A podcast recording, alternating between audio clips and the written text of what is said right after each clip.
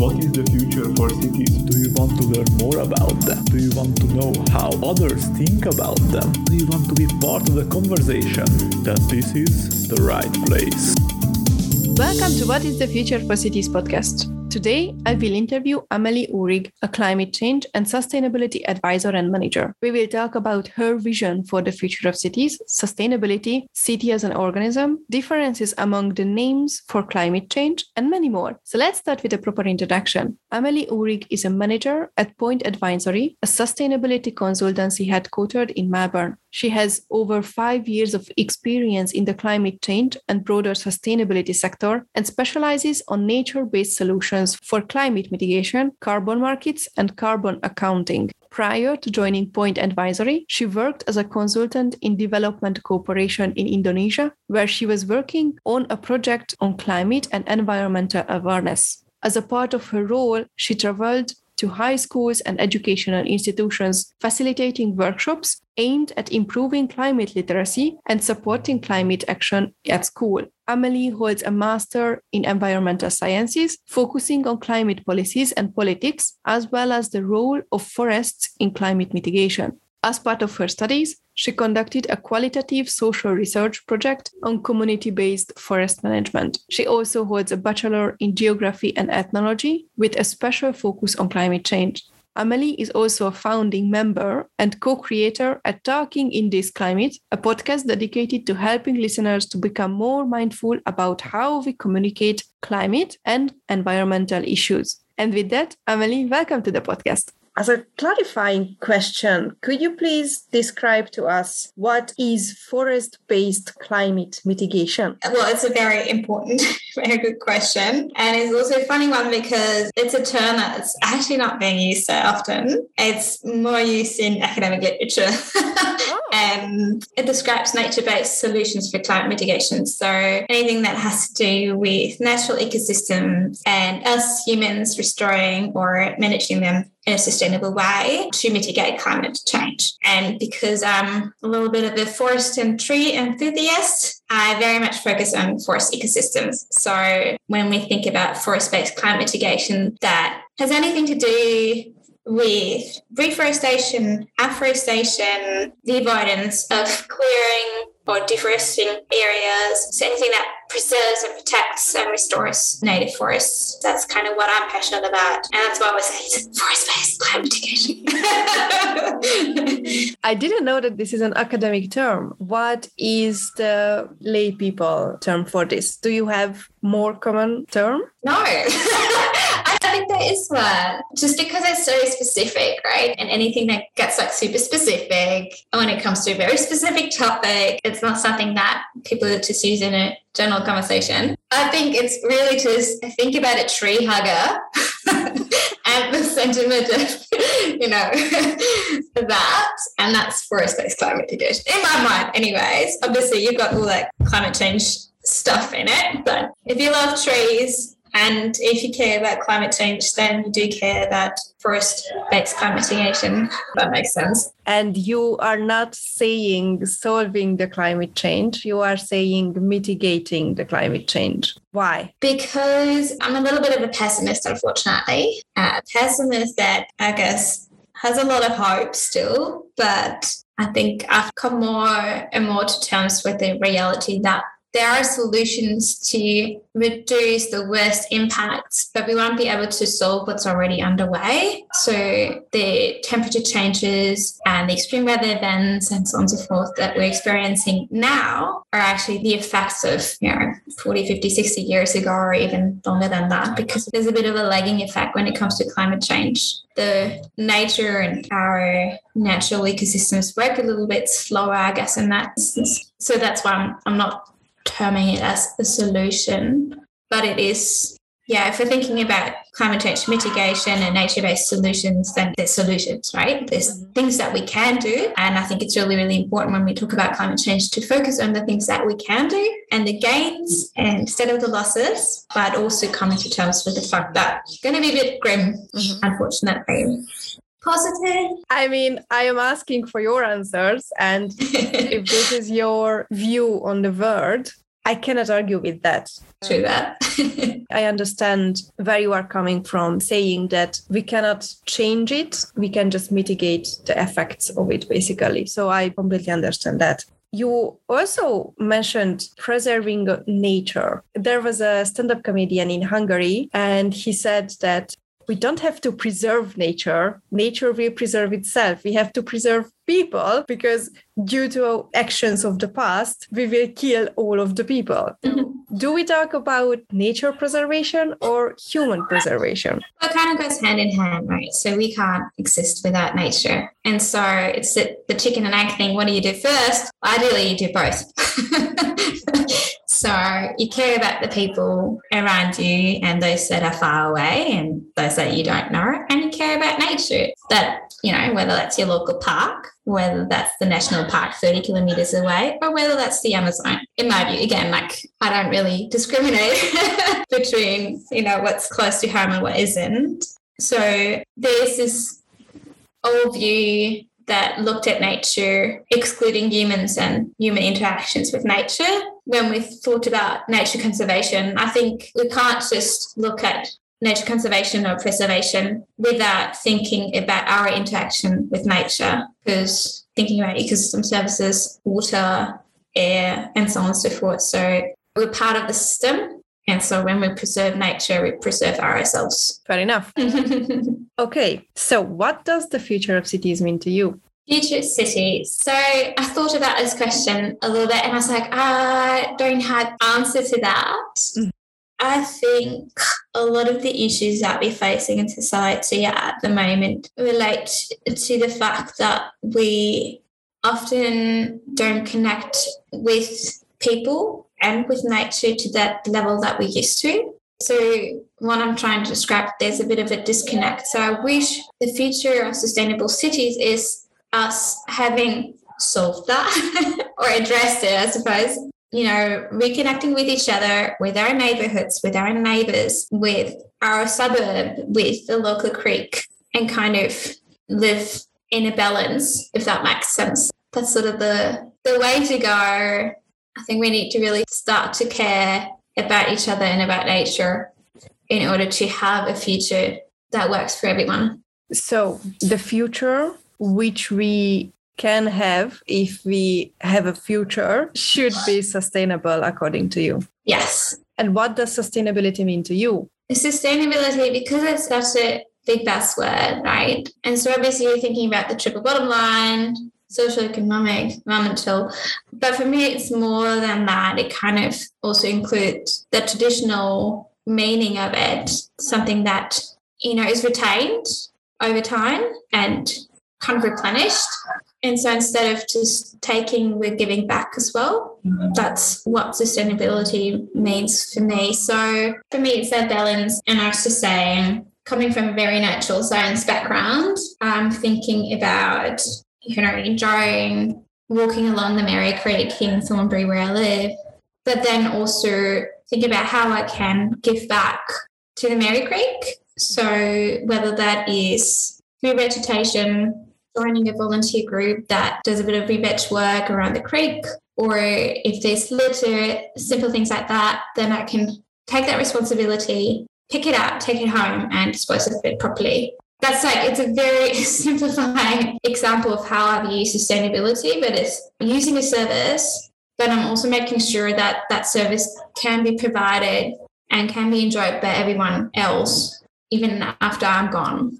So it's like intergenerational responsibility. Yeah, mm-hmm. I would say so. That's really fascinating and amazing idea. Additionally, so with this connection to nature, I get the vibe that you are very close to the Aboriginal ideas about how to connect to nature the Aborigines thought that we people are not owners of the land, we are just stewards of the land. Is this connected to your thinking? Yeah, definitely. I recently actually just discovered that because maybe the listeners are interested in that. But Fanny and I, we actually met when we were teenagers. And so maybe Fanny remembers that time, not sure. But I was always fascinated by nature. And, and I had this thing in my mind that everything whether it's a tree, whether it's a plant, whether it's even if it's a built environment, if it's a wall, I always viewed it or have been viewing it as something that lives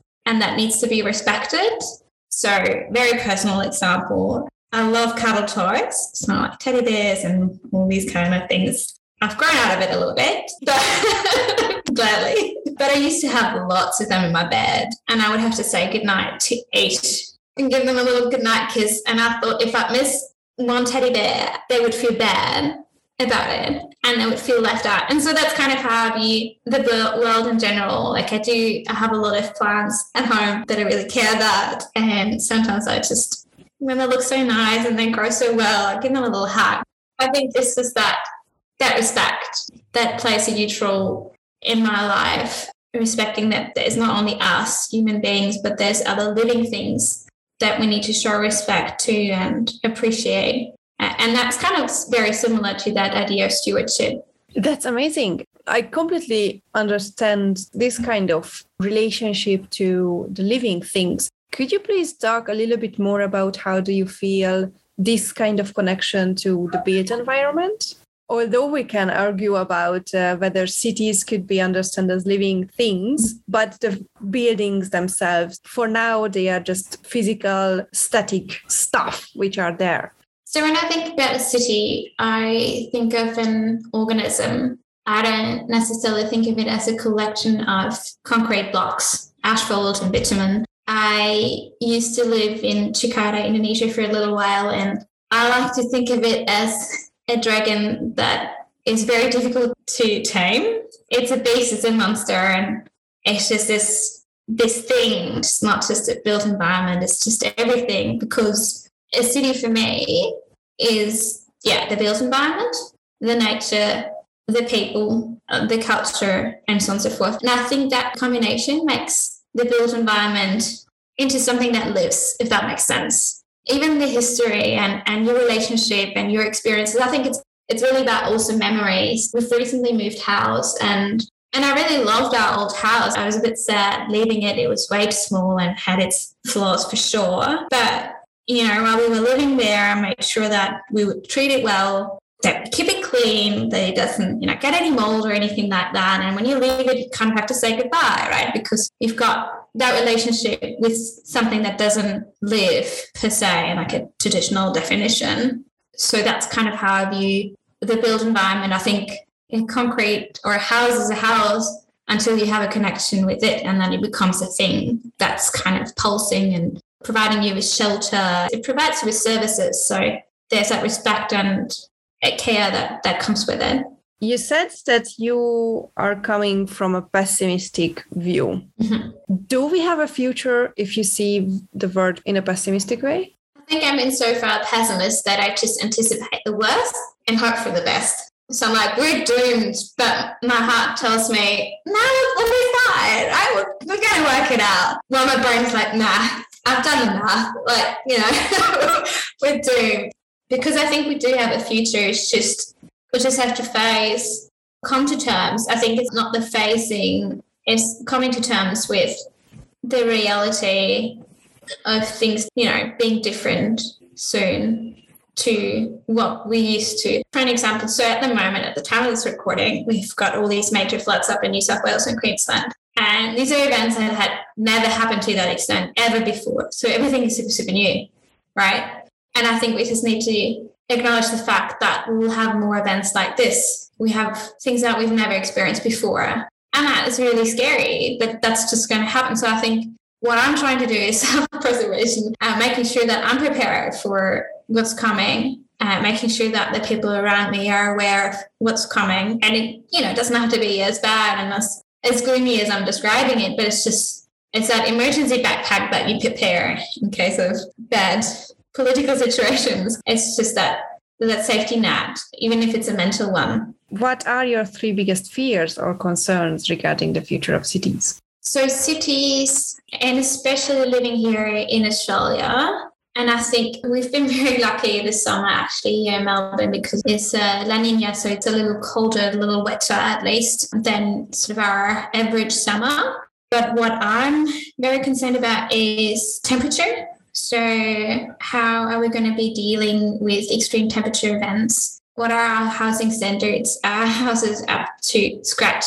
with rising temperatures? So, for instance, the house I previously lived in was a classic terrace house, like a Victorian one built in the 1900s, and so not very well insulated. The brick walls are amazing because they keep up the heat until they've heated up and then they keep the heat. But I think these kind of things we need to think about because we didn't have any aircon, for instance. And so the hot days were just really hot because the house would have heated up during the day or over a couple of days. And then it was really difficult to regulate the temperature within the house without aircon. And so access to these kind of services almost access to air conditioning and to heating will be a key thing. I think, especially if we're thinking about the elderly, if we're thinking about birds and other animals, including pets, thinking about days where we potentially aren't able to use public transport or other services because it's just too hot. So I think that's one concern. And then the second is definitely transport.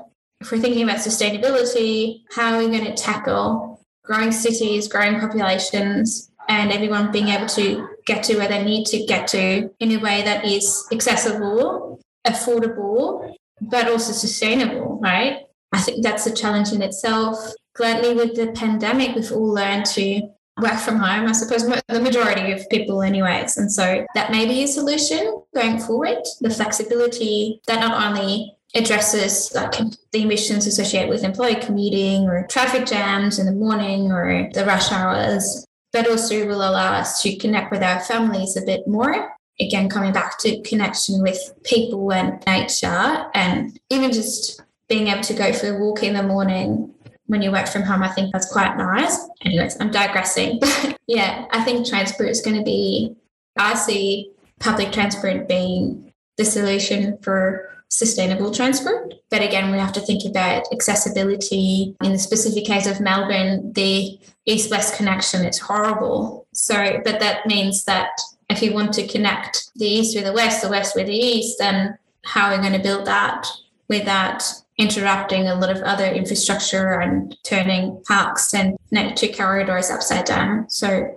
I'm thinking specifically about the Northeast Link project that has a really big environmental footprint that is meant to address traffic jams and increase the connection. So we had temperature, we had transport, another one on my list, and there's a lot of things that come to my mind. But what I've recently been thinking about is water in Australian context. That's just a resource that we have to be concerned about given that we experience a lot of droughts and water insecurities. When there's bushfire, sometimes that impacts also the water quality. If it's in a water catchment area, it does. And so I think, and a lot of people have been doing that, a lot of council have been thinking about that. But I think we'll have to think about how we can adjust our water use, but also how we can use water in a general sense better. So I'm thinking specifically about rainwater harvesting as a solution on an individual household level. So for flushing your toilet, you don't need to use clean water.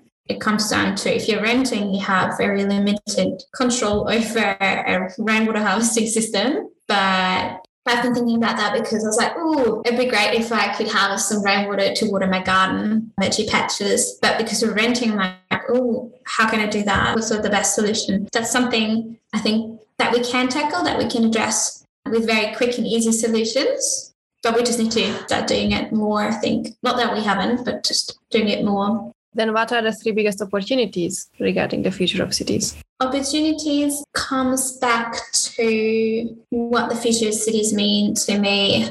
I think the opportunity to connect with people more, to connect with our cities more. Now we have the opportunity you know, enjoy concerts, art exhibitions, and so on and so forth more, and creating that connection, caring about where we live and how we live. Yeah, that's big opportunity. And, you know, there's a window of opportunity. Like we can do a lot of different things. We have a lot of technologies at hand that we can apply, can improve, that we can research on there's so much that we can do, right? Like it's amazing if you think about all these brilliant brains out there doing a lot of really important research. Yeah, and I think it's yeah, there's lots that we can do and explore and, create a more sustainable life within our cities. thinking about apartments like the Nightingale ones. These are concepts that are not new, but I think we just need to embrace them a little more and maybe think about how we can implement some of these concepts at houses that already exist that maybe are rentals because of the limited control of the people that live there. What we're probably also missing here is thinking around equity and affordability.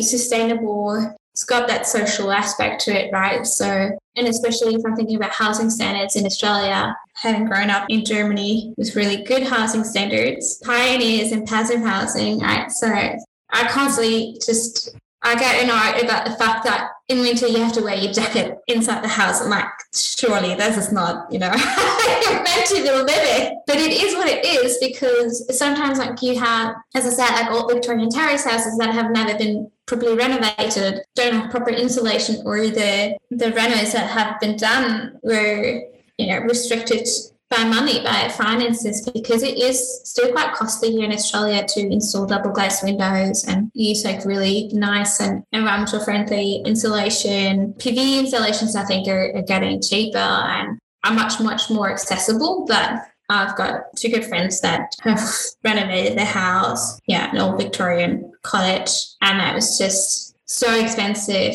so so expensive and so it just pushes people to their limits so we really have to think about how can we make this a little easier on people that want to do the right thing, if that makes sense. it does. It does make sense. You mentioned feeling responsibility for your own environment. And I get that you want to feel that responsibility for your own environment. Mm-hmm. As a renter, how can you do that? Yeah, it's a difficult one, right?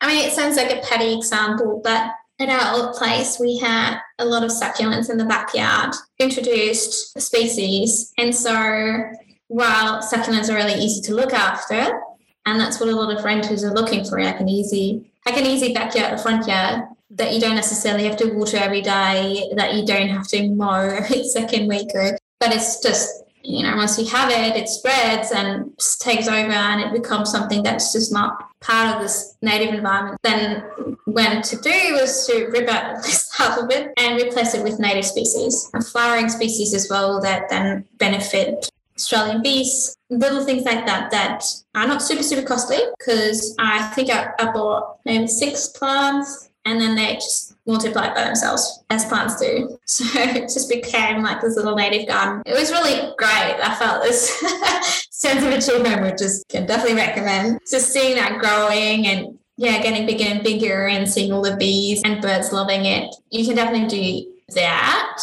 That doesn't really address climate change, but it's, you know, supports biodiversity, local biodiversity for sure, and tries to create, well, re-establish a balance, I suppose. Planting trees, I've got a couple of oak trees that are still very, very young, and I just don't know what to do with them because you can't plant them in the backyard that doesn't belong to you, right? Especially oaks are big trees. So things like that that would potentially benefit the property, actually increase its value. Depending on the property, right? But ideally, you want to have a couple of trees in your backyard or front yard for shade, for habitat, not only for shade when you're out in the backyard, front yard, but also it provides or casts potentially a shadow. That's the case for our house at the moment. We've got a big pine tree in front of our west facing windows. So a lot of the sun that comes across in the afternoon, we're actually protected from that. And it's much cooler that way. Uh, simple things like that, obviously, you know, planting a tree and getting a tree to that size takes a little while, but things like that are fairly simple if you can get the okay from property owner then there's simple insulation fixes that you can do that are not super, super expensive. But again, most of the times, ideally, you need to get approval from the real estate agent or from the owner. Rainwater tanks. Yeah, that's where my mind's been going the past couple of days. I'm like, really want to get a rainwater tank? Been so much rain. It would have been great to harvest that and be able to use that because the summer has been, I mean, it's La Nina, so generally higher average rainfall. But actually, Melbourne, we've had quite a few weeks without rain. And so if you would have had a water tank, could have used that water to water your garden. Yeah, maybe that's kind of a couple of trivial things to think about because yeah, it's, it's a bit limited in terms of what you can do. But actually we do have Powerpal So it's kind of like a little Bluetooth device that you connect to your electricity reader or meter, not reader, and it essentially gives you information about your hotspots, your electricity hotspots in the house. So it's kind of like a passive, active way of addressing, I guess, your electricity consumption. That's more thinking about climate change and electricity bills. but that's things that you can do, finding out what sucks up the most electricity at home. And if you can reduce that, that, you know, has a positive impact on your bank account, but also has a, a much wider impact than, especially if you think about if it's not only you, it's your neighbor and it's um, your friend that lives in another neighborhood and so on and so forth. Yeah, and then there's this whole thing, you know, someone that works in climate change, you know, you can switch to a carbon neutral energy provider or an energy provider that mainly provides you with renewable energy and so on and so forth, or it's a community owned energy retailer. There's different ways that you can, in terms of climate change, that you can tackle that in terms of sustainable cities. It's a little bit limited, hey, as a renter two things. One, you mentioned that succulents are not native. They are not native in Australia. Oh, well, most of the species that we see in people's backyards and front yards aren't native, no. Oh, wow. And uh, where can someone find information about the native species? So, depending on the local council that you live in, they have really good information actually online on their websites. I found that really, really surprising. But yeah, generally you can find out about native vegetation in your local suburb on the council website. And then there's obviously the usual Australian plant guides and so on and so forth. But yeah, I guess it's you have to be literate in that stuff in the first place. Yeah. Sometimes they eat fast growing species and they, they're easy to maintain and look after. It's just the go to. And I mean, it's probably a little bit more expensive and a little bit more time consuming potentially. Actually, not. no. If you have native species like Victorian species, they should be fine. When it's really hot, they're fine. Mm. Most of them. Yeah, they're more adapted to our climate. But succulents, I mean, I mean, I'm discriminating here. I do love succulents, but I wish sometimes I would be a bit more of a mix. And the other thing you mentioned is water tank. Well, we don't have a generally, again, from speaking from the Melbourne perspective, but I don't think there's any regulations or any requirements at all in terms of having a rainwater harvest tank at all. But a lot of people just do it because essentially just connect a downpipe to a water tank. But you need to have that space. That's it. A lot of the blocks are fairly small. And so it's about prioritizing things in the end there are rentals out there. Um, a few months ago, we looked at one that had photovoltaic and then had several rainwater tanks. And I was like, this is, you know, this is a unicorn. You don't really see that. So I guess the main difference is rainwater harvest tanks generally, depending on what you use them for, they don't really like, require a lot of maintenance. So my partner's family, they're from Lowell, WA, Western Australia, and they use rainwater for everything. And so in that case, then you have to have a filter and we have to clean the filter or clean the tank on a fairly regular basis. So I guess there's a difference in scale as well. But it's great if you think about it that they can fully rely on rainwater throughout the whole year. That's amazing. Yes. Yeah. So we went through your fears and concerns and the opportunities. So, what are the three biggest strengths regarding the future of cities? That we've got a lot of know-how, we've got a lot of technologies at hand, we've um, identified a lot of solutions for problems. It's just about implementing them or finding funding to, to be able to implement them. So I think often it's not about, oh, how, how can we address a problem or how can we improve a situation? It's more when it comes to executing the idea or implementing an idea that it becomes challenging for a lot of different reasons. So I definitely see the strength in the knowledge that is out there and the technologies that are out there, the lessons learned that are out there. Yeah, I think that that's the strength really. And again, like emphasizing the fact that there's a lot of research being done. A lot of people are working in this space. There's simple actions that we can take now that are going to have an immediate impact I find comfort in that for sure. I think that's the strength. And there's a big group of people that are working on the right solutions for all of us. I'm less pessimistic on that front. Mm-hmm. I kind of trust that there's organizations like ER Energy Foundation out there that many others, many, many others that provide support and guidance and advice to local councils, to residents, and so on and so forth. It's very great to see. So that's reassuring. yeah. That's good. All right. And then what is your role in establishing the future of cities? Okay, so here I was talking very broadly about things while my role in my professional life, well, I am a consultant sustainability and climate change, but my speciality is a little bit different, I suppose. So, in my professional life, I think I very much look at climate mitigation and often don't necessarily look at that on a city level. Well, it depends. If we work with local councils, we do. But I think my role is a very personal role. Is it's just how can I, as an individual in my personal life, contribute to the future of our cities? And again, that's that one thing for me that's about having conversations with people like you, talking about things that we are concerned about, that are a little bit scary, are uncomfortable, but then also thinking about the good things, the solutions at hand, the gains that we can have from taking actions now. Yeah, so it's that conversation, but also doing little actions myself. So, as I said, I was actually looking for because I've recently moved to Thornbury. I was researching some volunteer opportunities in terms of specifically revegetating around the Merri Creek because I know there's a group up at Edgar's Creek in Coburg that does a lot of revegetation work, and I'd love to find a group like that around here. No idea whether it exists. Probably, maybe, who knows? So I think that's kind of the way that I can contribute. And if I think about transport, so one of the concerns that I had I pretty much ride everywhere if I can. Please tell me it's a horse. yes. oh, these so nice. Imagine. No, it's it's a metal horse. Less exciting. I love my bike though. It's very old it does its job. so yeah, I enjoy riding. I think that's also the difference that I really do enjoy that time that I can spend with myself. And gladly, I'm, I'm able to ride um, along the Merri Creek at least for some of it when I'm ride into work. But especially at the moment, traffic's been so bad that I think you know having one less car out there on the road by me riding is a good thing. So that's kind of my own personal contribution at least to to make me feel better. I, I frame it that way.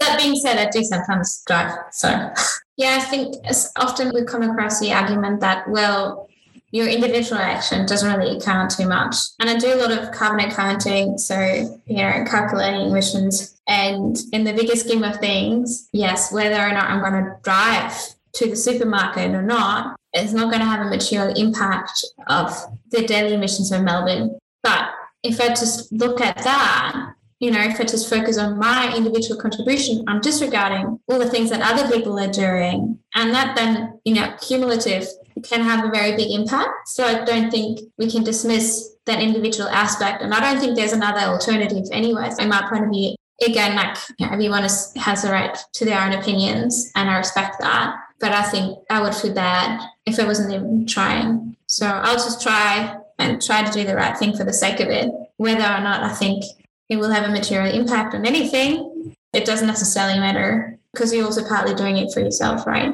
Yeah, it's not all altruism, right? We're all a little bit selfish. You want to feel better. And so sometimes you do good things for yourself.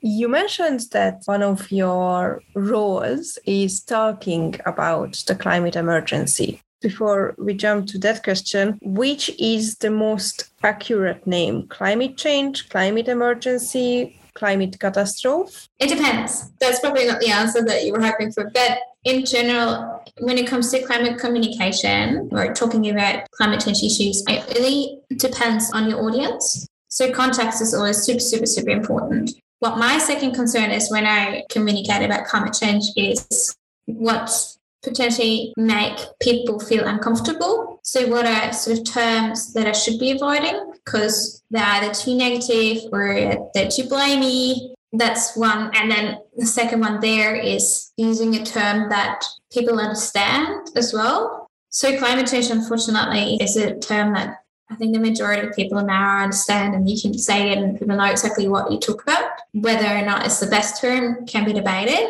but it's certainly one that yeah, people get. Same with global warming. So the Guardian, for instance, they've changed their climate communication style. So the terminology that they're using for consistency, but also based on their understanding of what we should be saying and shouldn't be saying. And I think that's just referring to global warming instead of climate change because it has that negative connotation. And so I don't think there's necessarily a right or wrong. It's about communicating in the first place and making sure that everyone still understands what you're talking about. Yeah, so I think nowadays in the Australian context, and again, when I say it all depends, and it depends on the context, it also depends on the cultural context, the political context. I know in the US, global warming was very, very political. It's just like sort of the history of terminologies have to be understood as well. At least you have to be mindful of that too. But in the Australian context, I think climate emergency and climate change works I personally refrain from using what is called alarmist language. So using words like, well, emergency, I guess it's a little bit a little bit alarming, but it's also a little bit of a buzzword. So we've heard it a little bit more mm-hmm. the past years. And so I think it's kind of lost its negative effect that it may have on some people. And I think it just tries to elevate the urgency behind taking action on climate. Because they're saying climate catastrophe, I wouldn't necessarily use that because you have to be mindful of how that potentially make people feel. And you can convey your message without making people feel very guilty or really alarmed or really distressed. Uh, it's really, really important to be mindful and empathetic when we talk about things like that. And I know I was a little bit alarming when I was talking about, ah!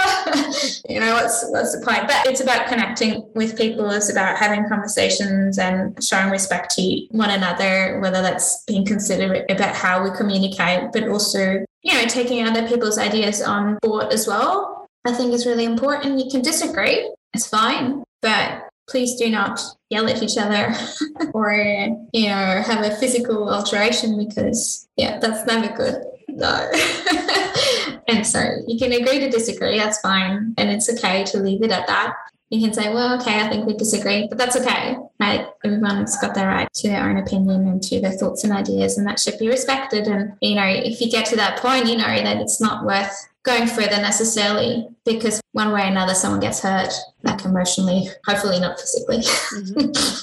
what is the main difference between the age groups you are talking to about climate change? I know that you have taught children about climate emergency and climate change and how to act on it or against it. I know that you are also talking to adults. I would be really interested in how either these two groups or even in the adult phase there are so many different generations. Mm. How do they accept? How do they understand the climate change? What is the difference between children and adults and in the different generations among adults?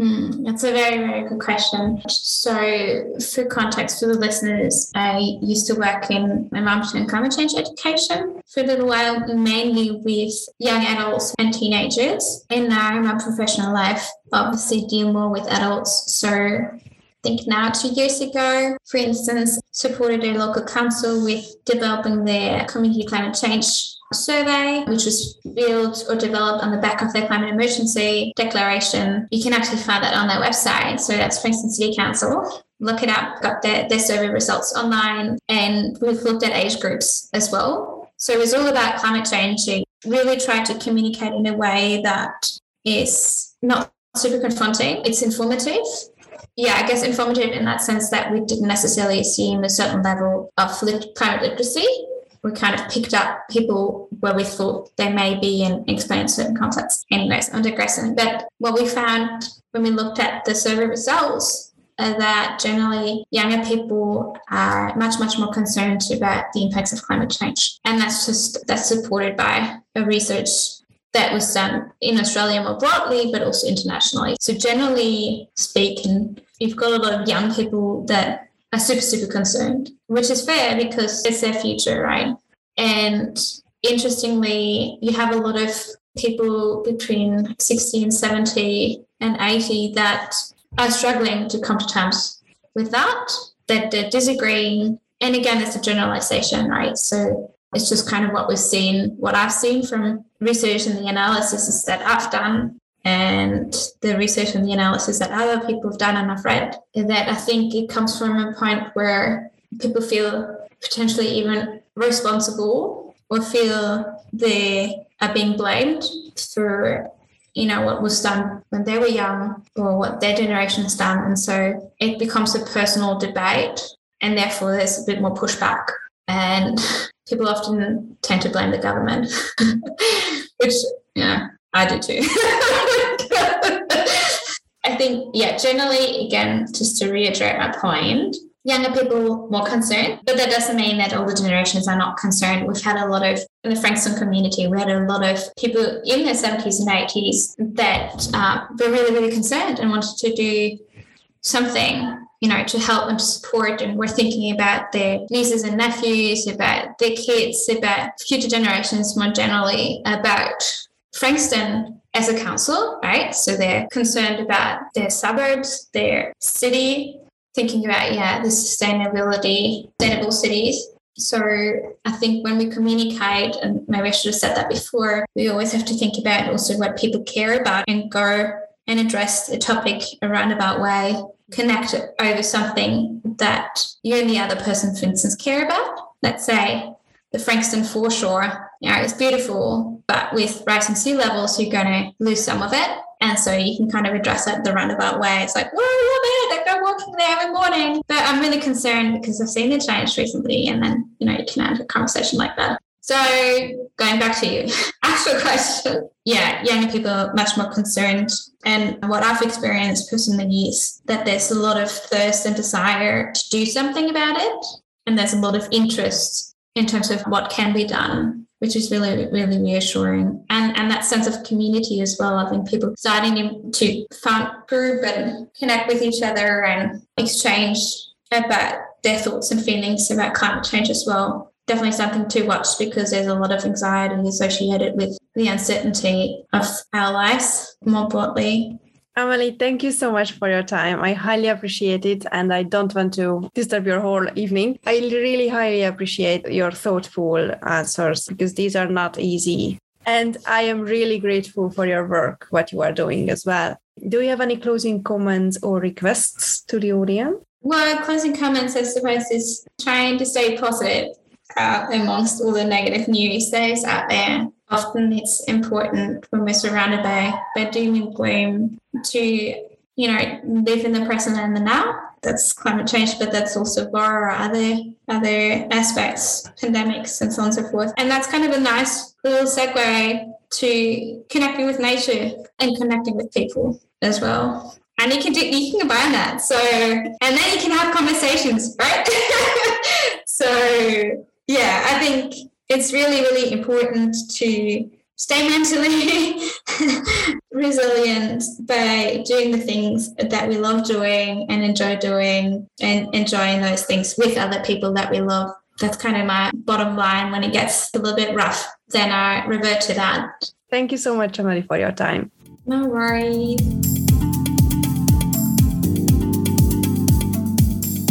Was really good to hear from Amalie that pessimism can be infused with hope and her actionable tips to be individually more sustainable, not to mention her views and experiences about talking and communicating climate change. You can find out more about Amalie online. All the links are in the show notes. What was the most interesting part for you? What questions did arise regarding Amalie's approach to the future of cities? What have you learned from this interview? Let me know on Twitter at WTF4Cities or on the website where the transcripts and show notes are available. Additionally, I will highly appreciate if you consider subscribing. I hope this was an interesting interview for you as well, and thanks for tuning in.